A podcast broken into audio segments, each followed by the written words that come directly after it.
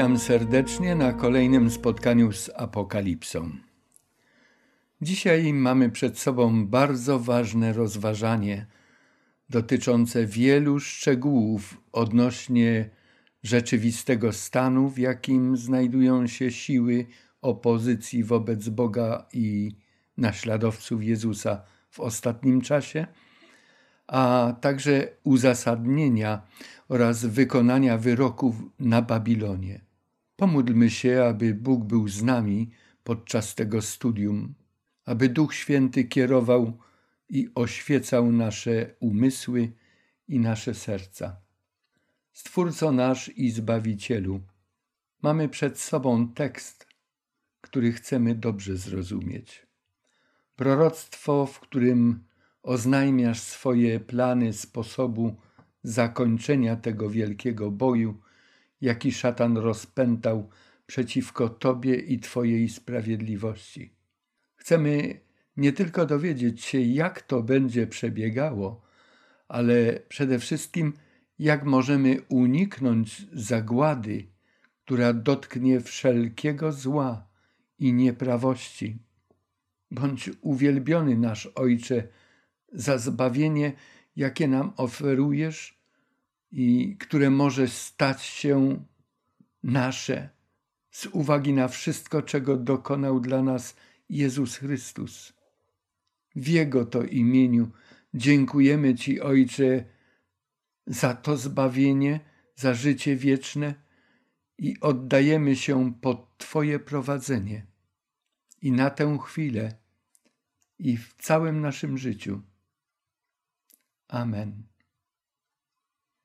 Zanim rozpoczniemy studium 18 rozdziału, przypomnijmy sobie niektóre ważne myśli, jakie poznaliśmy w rozdziale poprzednim. Czytając 17 rozdział, zapoznaliśmy się z odstępczą mocą religijną, nazwaną tam Babilon Wielki. Zobaczyliśmy ją w obrazie pod postacią rozpustnej kobiety, która w czasie końca podporządkowuje sobie wszelkie władze tego świata. Władcy i mieszkańcy ziemi, podobnie jak kiedyś wody Eufratu ochraniały Babilon, tak w czasie końca oni to wspierają, żywią i chronią duchową potęgę apokaliptycznego Babilonu, czyli upadłego Kościoła. W 17 rozdziale przedstawiony jest też nagły zwrot tych, którzy wywyższali tę kobietę i wywyższyli ją. W pewnych okolicznościach wszyscy oni odwracają się od niej i atakują ją. Dramatyczny obraz zniszczenia tego duchowego Babilonu przedstawiony jest szczególnie w wierszach 16 i 17. tamtego 17 rozdziału. A scena spalenia nierządnej kobiety przypomina karę stosowaną w Starym Testamencie wobec prostytutki, jeśli pochodziła ona z kapłańskiej rodziny. Zapewne jeszcze chyba pamiętamy tamte teksty z Księgi Kapłańskiej z 20 rozdziału, wiersz 14, 21 rozdziału, wiersz 9, a również z Księgi Ezechiela z rozdziału 24, wiersze od 22 do 29. Nie mamy czasu, aby je powtarzać teraz, ale omawialiśmy je na poprzednim naszym spotkaniu. Sięgnijcie do nich, jeśli odczuwacie taką potrzebę. W rozdziale, który teraz chcemy studiować, 18 rozdziale Apokalipsy, znajdujemy jeszcze bardziej szczegółowy opis upadku Babilonu niż ten w rozdziale 17. Tutaj podano jego przyczyny tego upadku, uzasadnienie też wyroku, jaki na nim jest wykonany. Jest tutaj także opis sytuacji spowodowanej w wyniku zniszczenia Babilonu jako wielkiego, bogatego miasta, które nie tylko samo czerpało wielkie zyski z handlu, ale też pomnażało zasobność wszystkich, którzy na różnych szczeblach i w różnych dziedzinach współdziałali razem z Nim. Starotestamentowe proroctwa Izajasza, rozdział 13 i 47 oraz Jeremiasza, rozdziały 50 i 51, które opisywały upadek starożytnego Babilonu, a także zapowiedzi z Ezechiela z rozdziałów 26 aż do 28, a Ezechiel opisuje tutaj zniszczenie Tyru, który stanowił potęgę na Morzu Śródziemnym, stanowią tło wydarzeń przedstawionych w 18 rozdziale Księgi Apokalipsy. To jest bardzo ważne. Język Apokalipsy jest językiem dobrze zrozumianym przez tych, którzy znają proroctwa starotestamentowe. Tamte właśnie proroctwa stanowią tło wydarzeń przedstawionych w Apokalipsie. Na samym początku zwróćmy uwagę na ogólny podział treści tego 18 rozdziału. Pierwsze 4 teksty opisują nam sytuację Babilonu przed jego zniszczeniem oraz wezwanie ludu Bożego, który jeszcze jest w Babilonie, do opuszczenia go. Teksty 5 do 8 zawierają wyrok i uzasadnienie tego wyroku, jaki zapada nad Babilonem. W wierszach od 9 do 19 zwrócono naszą uwagę na skutki wykonania wyroku na Babilonie i żałobie po jego stracie. Wiersz 20 to świętowanie zagłady Babilonu przez tych, którzy byli przezeń bezustannie męczeni, niszczeni i poniewierani. I zabijani też. Od 21 do końca rozdziału, czyli wiersza 24, mamy takie całościowe, ponowne spojrzenie i refleksję nad losem związanym z upadkiem i zniszczeniem tego wielkiego Babilonu. Przystąpmy więc do czytania i analizowania poszczególnych tekstów tego rozdziału. Wiersz 1. Potem widziałem innego anioła zstępującego z nieba, który miał wielkie pełnomocnictwo i rozjaśniła się ziemia od jego blasku. Inny anioł, a więc w odróżnieniu od anioła, który oprowadzał Jana i ukazywał i wyjaśniał mu znaczenie wizji, która została dana prorokowi. Ten anioł w 18 rozdziale jest także z nieba i ma to wielkie pełnomocnictwo, exousian megalen. Eksuzja to moc, władza, autorytet, prawo do działania. Prawo z równoczesnym zabezpieczeniem mocy i wszystkiego, co jest potrzebne, aby to prawo mogło stać się rzeczywistością. Tutaj blask i chwała anioła i zwiastowanego przez niego poselstwa przyćmiewa świetność Babilonu, o której czytaliśmy w 17 rozdziale, szczególnie w wierszu 14.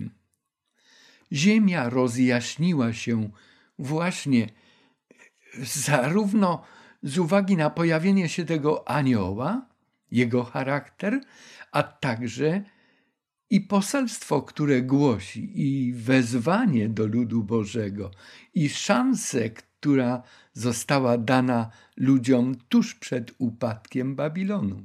Ewangelia i Słowo Boga zawsze było światłością i tak jest przedstawiane na kartach Pisma Świętego. Tak też ono działa w życiu każdego człowieka, który spotyka się z tym poselstwem. Jego życie często w upadku, grzechu, w mroku zaczyna jaśnieć. I takie życie rozświeca mroki tej ziemi, tchnie nadzieję na lepszą przyszłość dla każdego, kto Bogu zaufał. W wierszu 2 czytamy, że anioł ten zawołał donośnym głosem: upadł, upadł wielki Babilon i stał się siedliskiem demonów i schronieniem wszelkiego ducha nieczystego i schronieniem wszelkiego ptactwa nieczystego i wstrętnego. Upadł, upadł wielki Babilon. Zdanie to oddane jest w czasie przeszłym, dokonanym.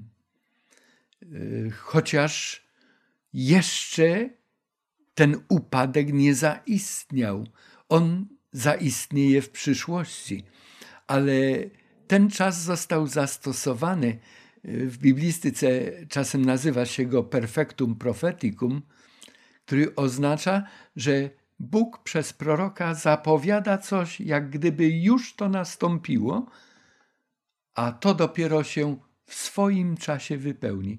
Bóg tak zapowiada, ażeby ci, którzy pragną jeszcze zmienić swój los, zmienić swoje postawy, mieli na to czas.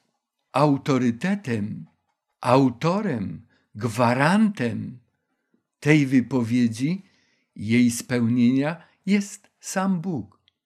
O upadku Babilonu czytaliśmy już w Starym Testamencie.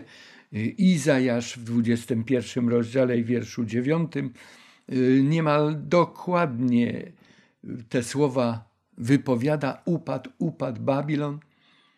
A również w 14 rozdziale Apokalipsy to było poselstwo drugiego anioła, jak pamiętamy. Babilon stał się siedliskiem demonów i ducha nieczystego. Tak, Chrystus powiedział, że jeżeli człowiek odda swoje serce Bogu, a później zejdzie z tej drogi, to demony zajmą i zawładną całym jego życiem. Jego dalsze losy będą gorsze niż stan jego sprzed poznania Boga i nawrócenia. Co więcej, Babilon staje się schronieniem wszelkiego ptactwa nieczystego i wstrętnego. Tu jest nawiązanie do tego podziału na czyste i nieczyste różnych zwierząt, ptactwa, ryb i wszystkiego, co żyje na tej ziemi, obok ludzi. Gdy czytamy Księgę Izajasza, 13 rozdział, 50 rozdział Jeremiasza i 51 rozdział, to tamte proroctwa, które tak pewnie zapowiadały zniszczenie ówczesnego Babilonu i wypełnienie tamtych proroctw, są gwarancją i pewnością upadku obecnego, ogólnoświatowego Babilonu. Uzasadnienie znajdujemy w wierszu 3, gdyż wszystkie narody piły wino szaleńczej rozpusty jego i królowie ziemi uprawiali z nim wszeteczeństwo, a kupcy ziemi wzbogacili się na wielkim jego przepychu. Wszystkie narody. Zwierzęta z 13 rozdziału, te moce nieczyste, starały się za wszelką cenę zawładnąć wszystkimi narodami. Do wszystkich narodów też Bóg kieruje swoje przesłanie, przesłanie, które wzywa do oddania czci i chwały Bogu, a nie ludzkim, w dodatku odstępczym, siłom i mocom. W rozdziale 2 pokazane nam jest takie zwierzę, na którym owa niewiasta siedzi. Narody zostały upojone, oszukane, uwiedzione, nakłonione do nieprawego życia. A w zasadzie ta nieprawość i ten związek wszeteczeństwa był realizowany pomiędzy Babilonem i królami ziemi, czyli między tą niewiastą, mówiąc językiem 17 rozdziału, i tym zwierzęciem, na którym ta niewiasta się znajdowała. Panujący zawierali układy i stanowili obowiązujące prawa, a ludzie normalni byli upici tymi naukami, upojeni, nie potrafili sami nawet myśleć, inni za nich myśleli. Mowa jest też o kupcach ziemi. Tam wchodziły w grę przeróżne rozgrywki. Kapitał i gospodarka doszły do rozkwitu za określoną cenę, mówiliśmy już o tym, cenę przymrużenia oka na postępowanie tych stron partnerskich. Działo się to w zamian za stworzenie Babilonowi upadłej religijności, warunków niepohamowanego rozwoju i niekontrolowanej kontroli. Na pozór były kontrole, na pozór było zaufania, ale działanie odbiegało od ustalonych warunków. Czy chodzi tutaj o obopólne korzyści na zasadzie tych kompromisów? Życie wskazuje, że tak. I usłyszałem inny głos z nieba mówiący: wyjdźcie z niego, ludu mój, abyście nie byli uczestnikami jego grzechów i aby was nie dotknęły plagi na niego spadające. Brzmi to jak echo wołania Boga z czasów Jeremiasza proroka, gdzie wzywał swój lud przed upadkiem Imperium Babilońskiego do opuszczenia tego miasta albo przygotowanie się na to wyjście, bo później Cyrus Pers wydał stosowne dekrety, na mocy których Judejczycy i inne narody mogły wrócić do swoich krain. Obecnie jeszcze wiele Bożych dzieci nadal błąka się po Babilonie, a więc tamto tło pomaga nam zrozumieć rzeczywistość, w której sami się znajdujemy. Ta scena jest również podobna do Lota, który jest w Sodomie. Ten opis znajdujemy w 19 rozdziale Księgi Rodzaju. Lot nie miał udziału w grzechach Sodomy, ale przecież coś go tam trzymało. Jest wielu ludzi dzisiaj, którzy nie podzielają nauk upadłego Kościoła chrześcijańskiego, ale coś każe im być blisko niego, bo tam są pewne korzyści, korzyści doczesne. To wezwanie do opuszczenia Babilonu jest najważniejszym akcentem w rozdziale 18 Apokalipsy. Jest to wezwanie do nas, do chrześcijan, abyśmy ocenili istniejącą rzeczywistość i dokonali potrzebnych, koniecznych wyborów. Życie czy śmierć?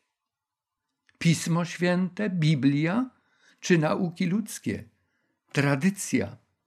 Dzieci Boże mają wyjść z Babilonu, gdyż aż do nieba dosięgły grzechy jego i wspomniał Bóg na jego nieprawości. Podobną myśl znajdujemy w Księdze Jeremiasza w 51 rozdziale i wierszu 9. Bóg przez swoje dzieci, Daniela, jego 3 przyjaciół i wielu innych, pracował nad zreformowaniem Babilonu, nad przyprowadzeniem tego narodu do znajomości, pełnej znajomości Boga. Ale Babilon mało kiedy na to zwracał uwagę. Podobnie było w Sodomie. Pamiętamy, jak Abraham rozmawiał z Panem, to jest 18 rozdział Księgi Wyjścia. Zwróćmy uwagę na to, jaka nieprawość jednak istniała w tych miastach Sodomy i Gomorze. I Bóg nie mógł ich uratować. Wobec tego ratował pojedyncze osoby, wyprowadzając je z tego miasta. Bo Bóg ocenia każdego człowieka indywidualnie, czyni to na podstawie jego życia, jego czynów, jego tendencji, tego jak stosownie do znajomości Bożych zasad ten człowiek żyje i zachowuje się. Podobne myśli wyraża też apostoł Paweł w liście do Rzymian, wiersz 6. Odpłaćcie mu, jak i on odpłacił i w dwójnasób oddajcie według uczynków jego. Do kielicha, w którym napój mieszał, nalejcie mu podwójną miarę. Kiedyś Pan Jezus powiedział, jakim sądem sądzicie, takim was osądzą. I jaką miarą mierzycie, taką i wam odmierzą. Nie jest to nowa ani nieznana zasada. Psalmiści o tym pisali, prorocy o tym mówili, te teksty mamy na ekranie. Odpłata według uczynków tak dobroczyńcy, jak i krzywdziciela były zawsze realizowane w oparciu o tę zasadę. Kwestia podwójnej miary wiąże się z prawem siejby i żniwa.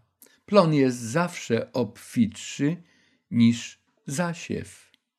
W liście do Galacjan Paweł apostoł napisał, co człowiek w życiu sieje, z tym się spotka. To będzie zbierał, to będzie żął.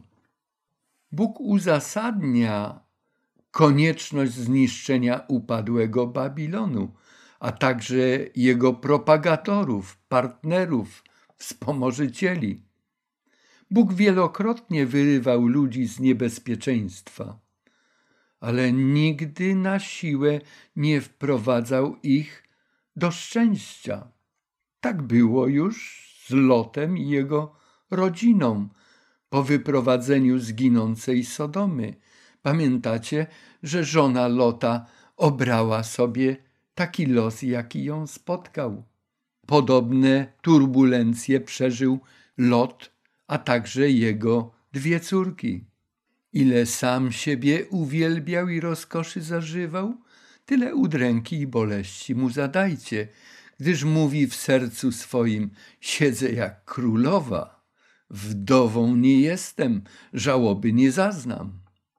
Istnieje też zasada, ile, tyle odmierzycie. Kara stosownie do rangi grzechu, przestępstwa, kara sprawiedliwa. Kara, która wcześniej jest ogłoszona. Bóg nie działa nigdy z zaskoczenia. Zanim Babilon ostatecznie zginie, to całe proroctwo jest mu dostępne. Sam siebie uwielbiał. Wszystko, co czyni Babilon, służy jego własnemu uwielbieniu. Idzie śladem tego, który sam popełnił te błędy i chce wszystkich nas, ludzi, wprowadzić na tę samą ścieżkę. Lucyfer, opisany w 14 rozdziale Izajasza, kiedy sam siebie uwielbiał w swoim sercu. W księdze Daniela mamy historię Nebukadnezara, w 4 rozdziale również. W liście do Tesaloniczan w drugim rozdziale opisany jest upadek chrześcijan, bardzo zacnych niegdyś czcicieli Boga. I to od ich upadku się zaczęło i Babilon grzązł coraz głębiej. Jest takie przysłowie wschodu, jeżeli się zakochasz sam w sobie, to nie będziesz mieć rywali. Uwielbiając siebie, Babilon przypisuje sobie cechy Boga, któremu to jedynie Bogu należna jest chwała. Myśmy już o tym się uczyli na podstawie 14 i 15 rozdziału Księgi Objawienia, a również 4 i 5 rozdziału, to jeszcze wcześniej. Siedzę jak królowa, wdową nie jestem, żałoby nie zaznam, mówi Babilon. Jest to niemal jak gdyby cytat z księgi Izajasza proroka z 47 rozdziału. Przeczytajmy ten tekst. I powiedziałaś, na wieki będę i zawsze pozostanę panią. Nie brałaś tego do serca i nie pamiętałaś o tym, jak się to skończy. Lecz teraz słuchaj tego, rozkosznico, która tak bezpieczna się czujesz i która mówisz w swoim sercu: ja jestem i nie ma żadnej innej, nie pozostanę wdową, nie doznam bezdzietności. Spadną na ciebie te dwa nieszczęścia, znienacka w jednym dniu. Bezdzietność i wdowieństwo spadną na ciebie w całej pełni, mimo wielu twoich czarów, mimo bardzo rozlicznych twoich zaklęć. Dlatego w jednym dniu przyjdą jego plagi, śmierć i boleść i głód, i spłonie w ogniu, bo mocny jest Pan, Bóg, który go osądził. W jednym dniu, inaczej nagle, niespodziewanie, znienacka, spłonie w ogniu. Wracamy do tej myśli zniszczenia tej niewiasty, tego odstępczego kościoła, tak jak niszczone były w Starym Testamencie nierządne kobiety z domu kapłańskiego. Tym razem wszeteczny Babilon, który sam siebie uwielbia i jest tym przeciwnikiem, który wynosi się ponad to wszystko, co się zowie Bogiem lub jest przedmiotem boskiej czci, a nawet zasiądzie w świątyni Bożej, podając się za Boga, napisał apostoł Paweł.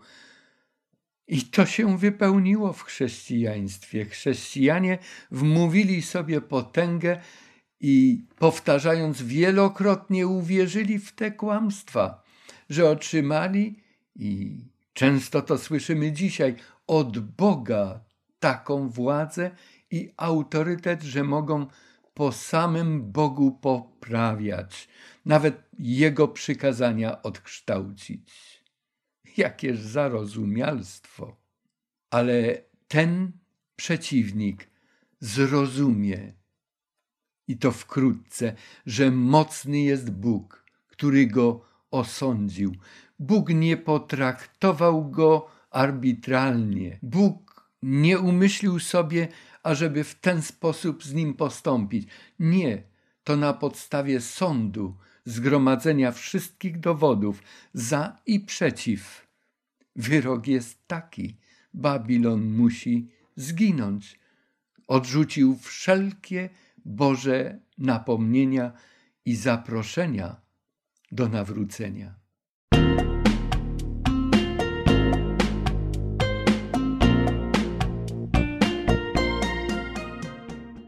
Od wiersza 9 do 24, 18 rozdział zawiera 3 kolejne żałosne zawodzenia współtowarzyszy Babilonu nad jego losem, nad jego zagładą.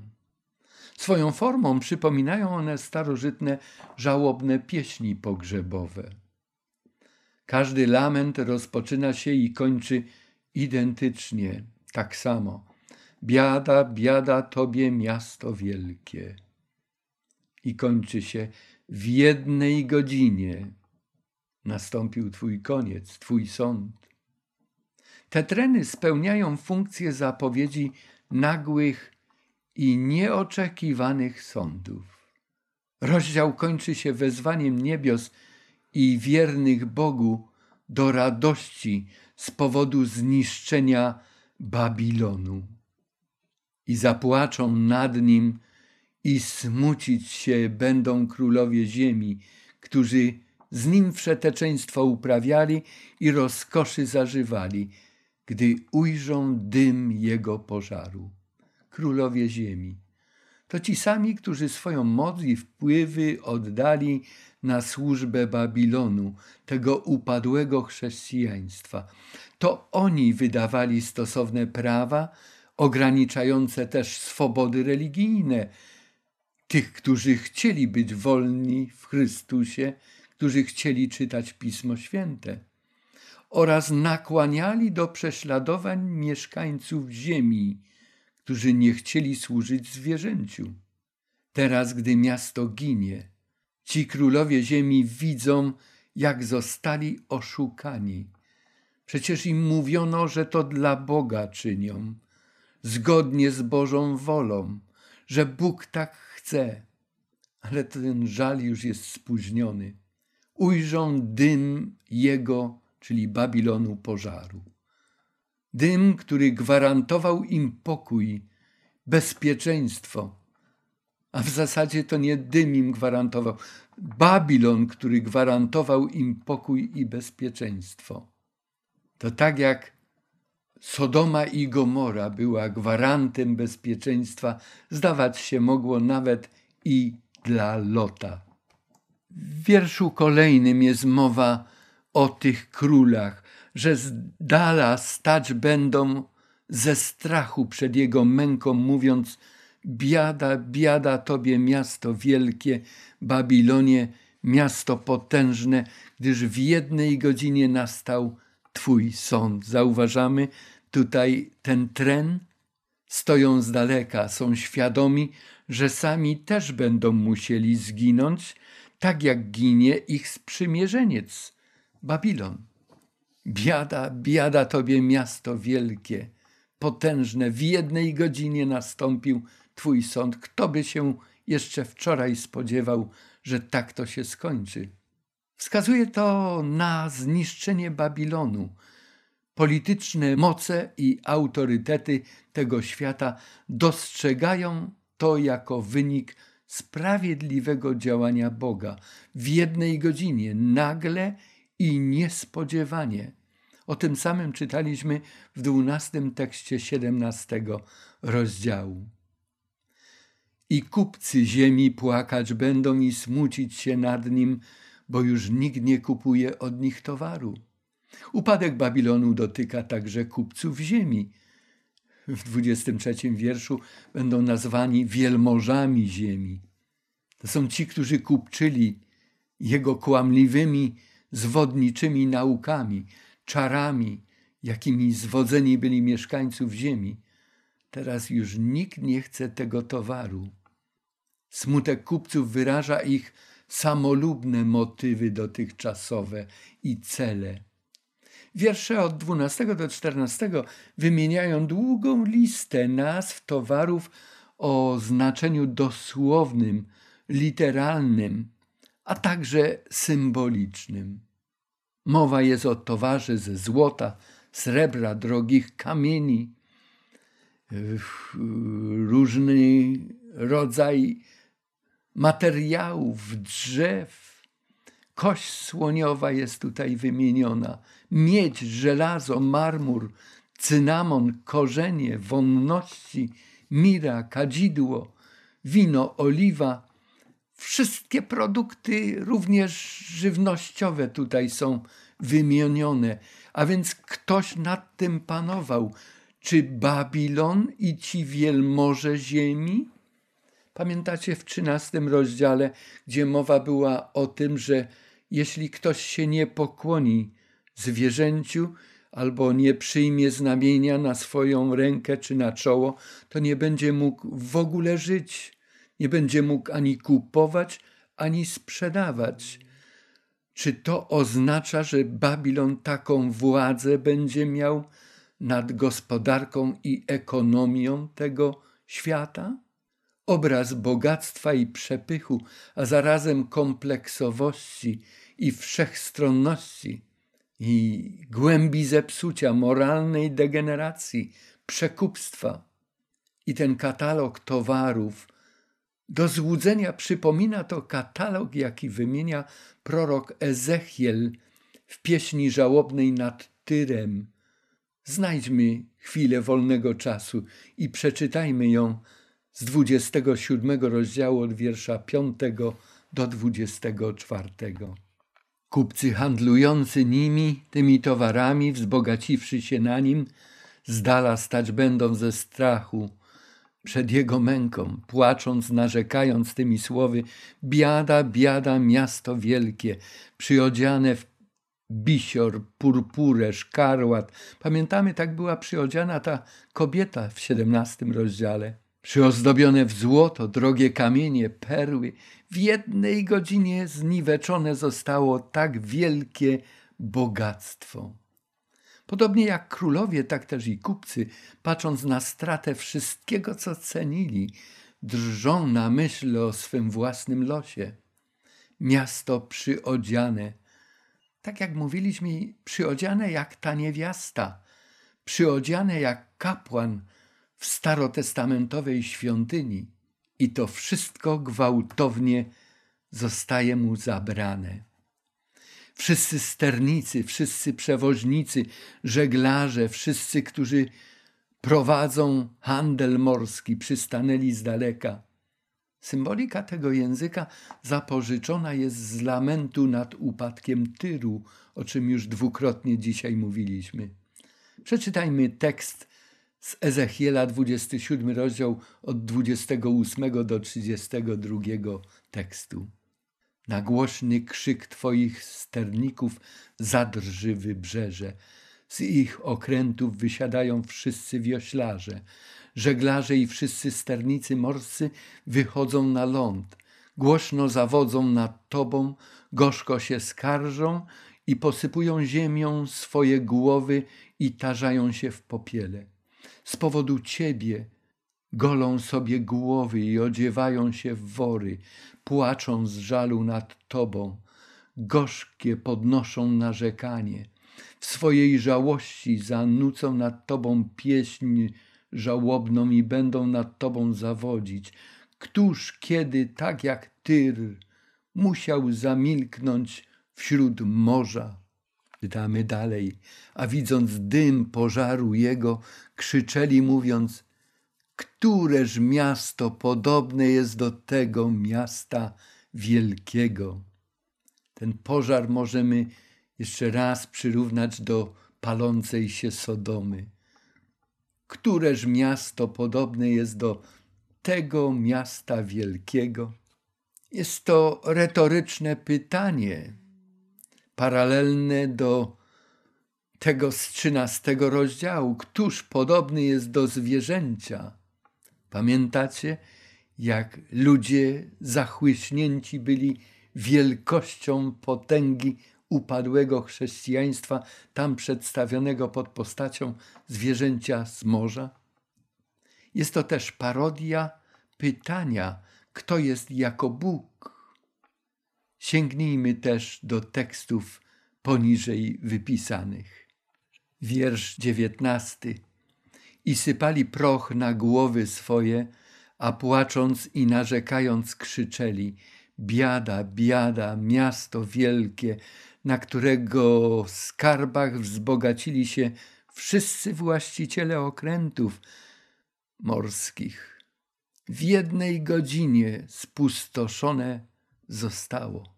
Ludzie morza, prowadząc handel na wodach wspierających Babilon, mówiąc obrazowo, na tym Eufracie, razem z wielkim miastem utracili zyski płynące z ich handlu, z możliwości transportowania oraz upowszechniania jego towarów na całym świecie.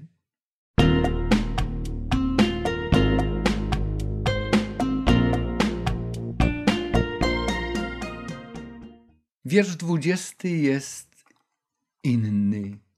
Wobec powszechnego żalu i bólu jest wezwanie: rozraduj się nad nim niebo i święci, i apostołowie, i prorocy, gdyż Bóg dokonał dla was sądu nad nim. Upadek Babilonu jest złą wieścią dla wrogów Boga, lecz dobrą nowiną dla Bożego ludu, poniewieranego, uciskanego, gnębionego. Głębsze pokłady tej radości zostały ukazane Janowi w 19 rozdziale, w pierwszych 10 tekstach. To wezwanie koresponduje z treścią proroctwa Jeremiaszowego, gdzie możemy przeczytać: oto nadchodzą dni, kiedy ukażę bożków Babilonu, kraj jego cały hańbą się okryje, i będzie w nim pełno pobitych i poległych. Niebo i ziemia i wszystko, co na nich, radują się z tego, co spotkało Babilon, bo niszczyciele nadciągają z północy, wyrocznia Pana. Babilon paść musi z powodu poległych Izraela, tak jak polegli całego kraju zginęli z powodu Babilonu. Babilon wszystkich niszczył i utrzymywał w niewoli. I dlatego Babilon musi upaść, aby zło nie rozpowszechniało się i nie rozprzestrzeniało bez końca. A więc tak jak czytaliśmy, niepobożni smucą się z upadku Babilonu, natomiast sprawiedliwi radują się z tego powodu. Czy w jakichkolwiek okolicznościach cieszenie się z czyjegoś nieszczęścia może być rzeczą właściwą? Babilon czasów końca jest odpowiedzialny za niesłuszne oskarżanie ludzi wiernych Bogu i nakłanianie politycznych mocy do ich niszczenia oraz przelewu niewinnej krwi. Sprawiedliwy sąd nad odstępczą religią duchowego Babilonu jest Bożym sposobem ratowania ludzi uciskanych, prześladowanych. Jest to równocześnie zapowiedź ostatecznego triumfu Boga nad szatanem, jego aniołami oraz wszystkimi sprzymierzeńcami. Jest to gwarancja ich unicestwienia razem z grzechem. I podniósł jeden potężny anioł kamień, czytamy w wierszu 21, duży jak kamień młyński, i wrzucił go do morza, mówiąc: tak jednym rzutem zostanie strącone wielkie miasto Babilon i już go nie będzie. Zło musi być zniszczone bezpowrotnie. Obraz ten ma swoje tło w opisie upadku starożytnego Babilonu. Prorok Jeremiasz ujął to w takich słowach. Usłyszał głos od Boga skierowany do niego: kiedy skończysz czytać księgę, uwiąż u niej kamień i wrzuć ją do Eufratu.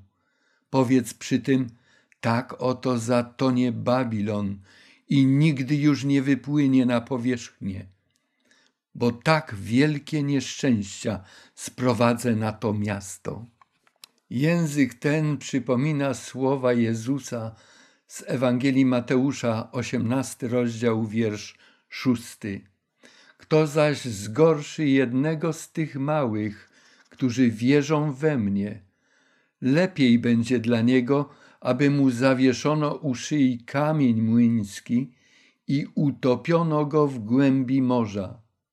Babilon jest winien wykorzystywania swojej mocy i przewagi i wpływu w zwiedzeniu i gorszeniu tych małych i nakłanianiu ich do czynienia zła. Czytamy dalej, że już nie rozbrzmi w tobie gra harfiarzy, ani muzyków, ani flecistów, ani trębaczy. Już też nie będzie u ciebie mistrza jakiegokolwiek rzemiosła, ani już nie usłyszy się u ciebie huku młyna. Nie zabłyśnie już w tobie blask świecy, nie usłyszy się w tobie głosu oblubieńca ani oblubienicy. Nigdy więcej. Podobne wyroki były już wykonywane w przeszłości i to niezależnie, kto dopuszczał się przestępstwa. Prorok Ezechiel mówi o Tyrze, a Jeremiasz w 25 rozdziale mówi o Babilonie i przypomina też Judę. Bo kupcy twoi byli możnowładcami na ziemi, bo twymi czarami omamione zostały wszystkie narody. W nim też znaleziono krew proroków i świętych i wszystkich, którzy zostali pomordowani na ziemi.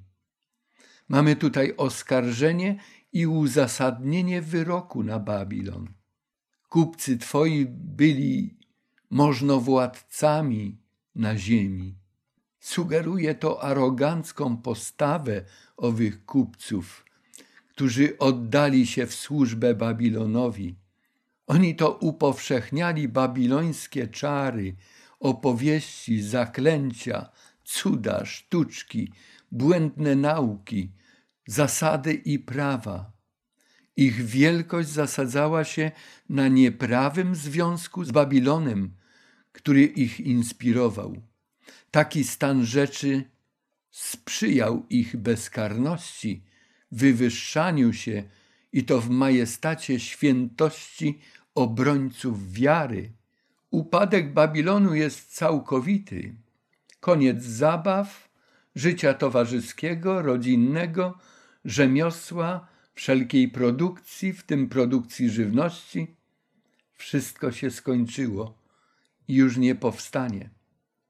Cokolwiek oznacza Babilon, a jest on symbolem grzechu, buntu przeciwko Bogu, to wszystko dojdzie do swojego kresu, by już nigdy się nie odrodzić. Twymi czarami, czytaliśmy, omamione zostały wszystkie narody. Babilon jest oskarżony o te ogólnoświatowe zwiedzenia, o których czytamy w rozdziale 16 i 17 Apokalipsy. Czary są przejawem szczególnej aktywności demonów. I to szczególnie w czasie końca. 9 rozdział i wiersz 21, 21 rozdział, wiersz 8, 22 rozdział, wiersz 15. Tu na to określenie czary użyto greckie słowo farmakia. Farmacja nasza wywodzi się od tego słowa. Obecnie Babilon skutecznie zwodzi ludzi, upijając ich winem swoich nauk, czarami i spreparowanymi cudami oraz innymi kłamstwami. Według proroctwa 13 rozdziału szczególne osiągnięcia na tym polu odnotowuje zwierzę z ziemi, które nakłania mieszkańców ziemi do przyjęcia znamienia zwierzęcia z morza. Smok oraz oba zwierzęta usiłują stworzyć zwodniczą, fałszywą trójcę. Pamiętamy tamto rozważanie?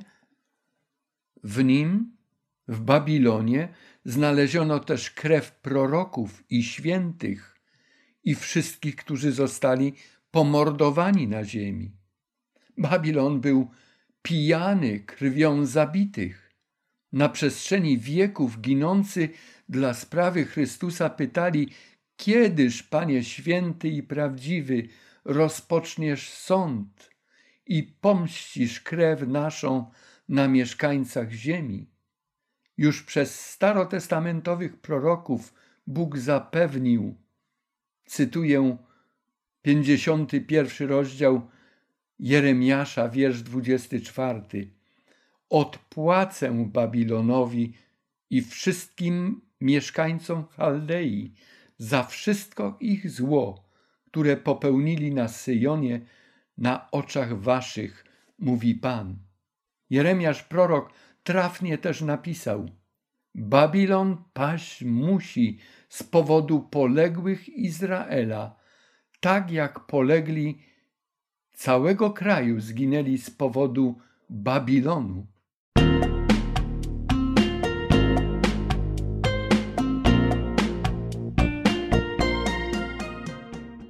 Spójrzmy jeszcze raz na 18 rozdział.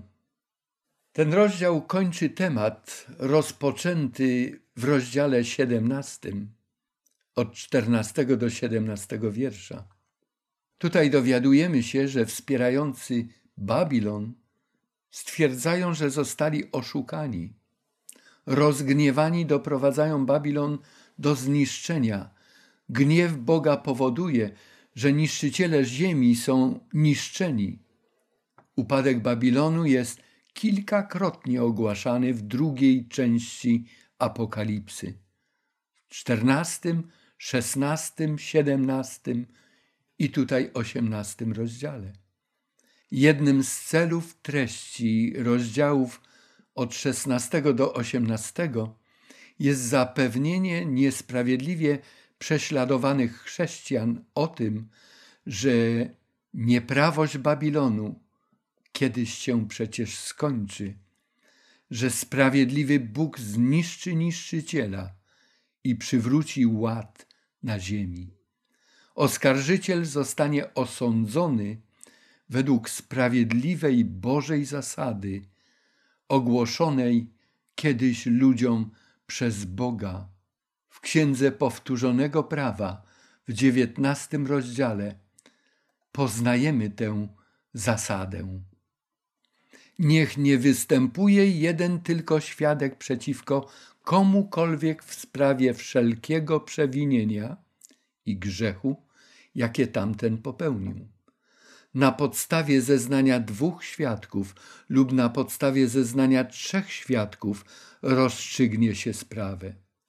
Jeżeli wystąpi przeciwko komuś krzywdzący świadek, oskarżając go o przestępstwo, to staną obaj ci mężowie, którzy mają spór przed Panem, przed kapłanami i sędziami, którzy będą w tym czasie. Sędziowie zbadają sprawę dokładnie, a jeżeli okaże się, że ten świadek jest świadkiem fałszywym, że fałszywie świadczył przeciwko swemu bratu, to uczynicie mu tak, jak on zamierzał uczynić swemu bratu, i wytępisz zło spośród siebie.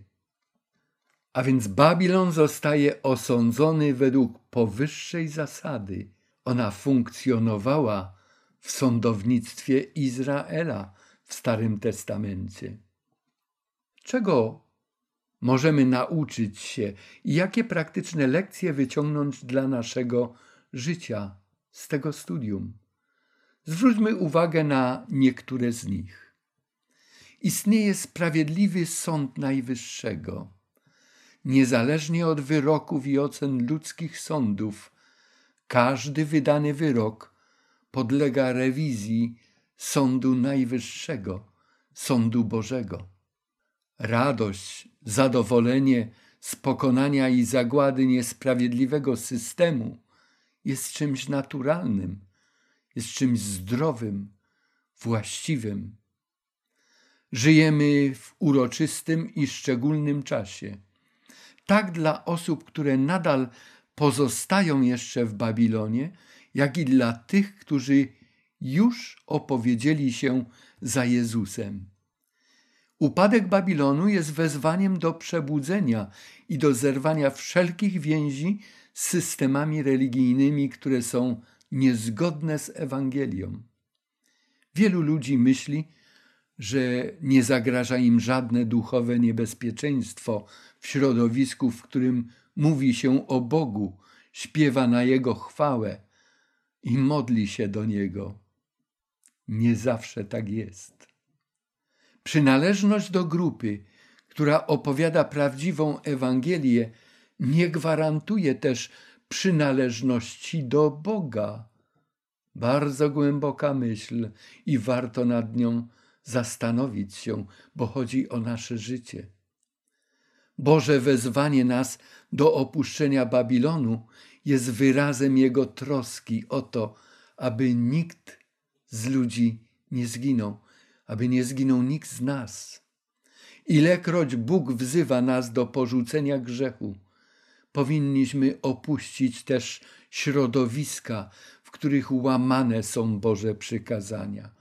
A szczególnie wtedy, gdy dzieje się to przy równoczesnym powoływaniu się na autorytety ludzkie, ludzi, których rzekomo Bóg upoważnił do zmiany Jego boskich nauk, Jego niezmiennych boskich przykazań. Zwróćmy też uwagę na wspaniałe zaproszenia i rady Boga.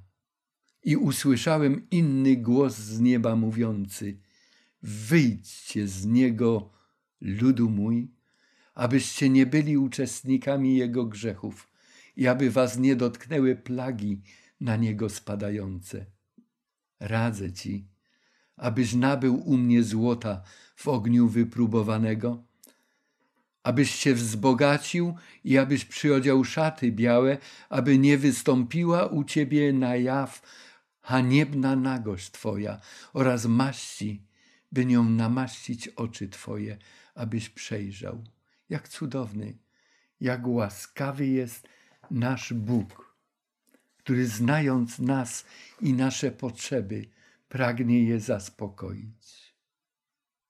Skłońmy nasze czoła i wznieśmy serca we wspólnej modlitwie do Boga.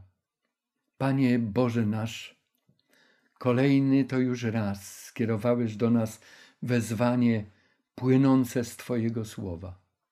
Proszę, abyś dodał nam odwagi do zerwania z każdym systemem i społecznością mogącą doprowadzić nas do zguby, do ostatecznej zagłady. Pomóż nam wyraźnie dostrzec i odróżniać to, co słuszne i prawdziwe, od podstępu i zakłamania, które to zakłamanie jakże często upodabniane jest do Twojej prawdy. Pomóż nam wyraźnie zobaczyć drogę prowadzącą do zbawienia, wejść na nią i z Twoją pomocą podążać do Ciebie. Dziękuję, że nadal kierujesz do nas swoje zaproszenie. Niech Twoje słowo zawsze będzie naszym przewodnikiem w codziennym podejmowaniu słusznych życiowych decyzji. Proszę o to w drogim imieniu Zbawiciela naszego, Jezusa Chrystusa. Amen. Dziękuję za udział w dzisiejszym spotkaniu. Kolejne spotkanie będzie miało tytuł Suma ostatnich wydarzeń. Chyba każdy z nas chciałby znać kolejność ostatnich wydarzeń na ziemi w czasie końca. Czy Apokalipsa dostarcza wystarczająco dość informacji do wytworzenia sobie takiego obrazu? Zajmiemy się tą sprawą na kolejnym naszym spotkaniu. Zachęcam Was też do zapoznania się dobrego z 19 rozdziałem Księgi Apokalipsy. Dobrze? To jest kolejne nasze zadanie domowe. Do usłyszenia, drodzy słuchacze. Niech Pan Bóg Was błogosławi.